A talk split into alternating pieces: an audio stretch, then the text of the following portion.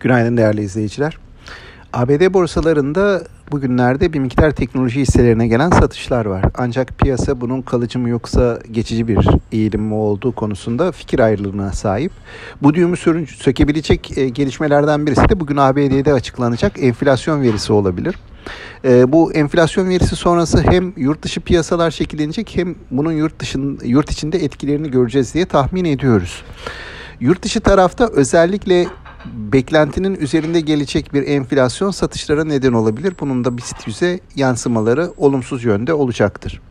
Bunun haricinde yurt içinde bilanço açıklamaları devam ediyor ve bu bilanço açıklamaları sürecinde hisse değişimleri de görüyoruz. Primli hisselerden daha az primli hisselere veya kar beklentisi güçlü olan hisselere geçişler var. Nitekim dün de bazı sektörlerdeki bankalar özellikle dikkat çekiyordu. Bu tarz kar amaçlı satışlar gördük. E, bu eğilimin bir süre daha devam edeceğini, bir konsolidasyon e, hareketliliğinin olacağını düşünüyoruz. Hisse değişimleriyle birlikte endeksin nispeten yatay seviyelerde kalacağını tahmin ediyoruz. Bugün de güne yatay bir başlangıç yapılmasını bekliyoruz. Aktaracaklarım bunlar. Sağlıklı, bol ve bereketli kazançlı günler dilerim. Yeniden görüşmek üzere.